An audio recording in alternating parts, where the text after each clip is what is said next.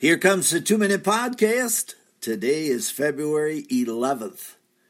What are you doing down on your face? Joshua chapter 7. Joshua sent the men against the city of Ai, and things turned out rather badly. The spy report indicated that only a few thousand would have to engage in the battle, for the people were weary and the men few. Yet Israel was chased from the city gates to the stone quarry, losing 36 men.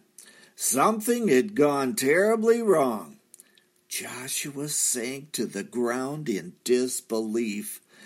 The Lord would have none of that and told him to get back up and find the sin in the camp, for that was the cause of the defeat. Sure enough, Achan was found out for stealing and hiding a Babylonian robe, some silver, and a wedge of gold. It was buried inside his tent. Israel was seeking victory, but Achan's heart was after plunder. A whole nation was defeated for the sin of one man.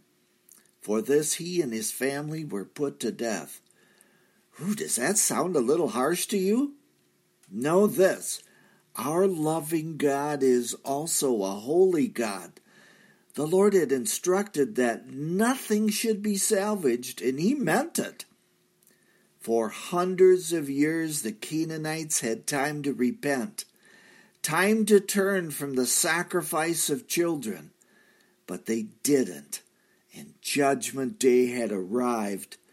The Almighty is not one to be trifled with. To win battles for the Lord, we must purify ourselves and walk in His ways. Anything short of that is a fiasco. That's a two minute podcast. I am Michael Foskey.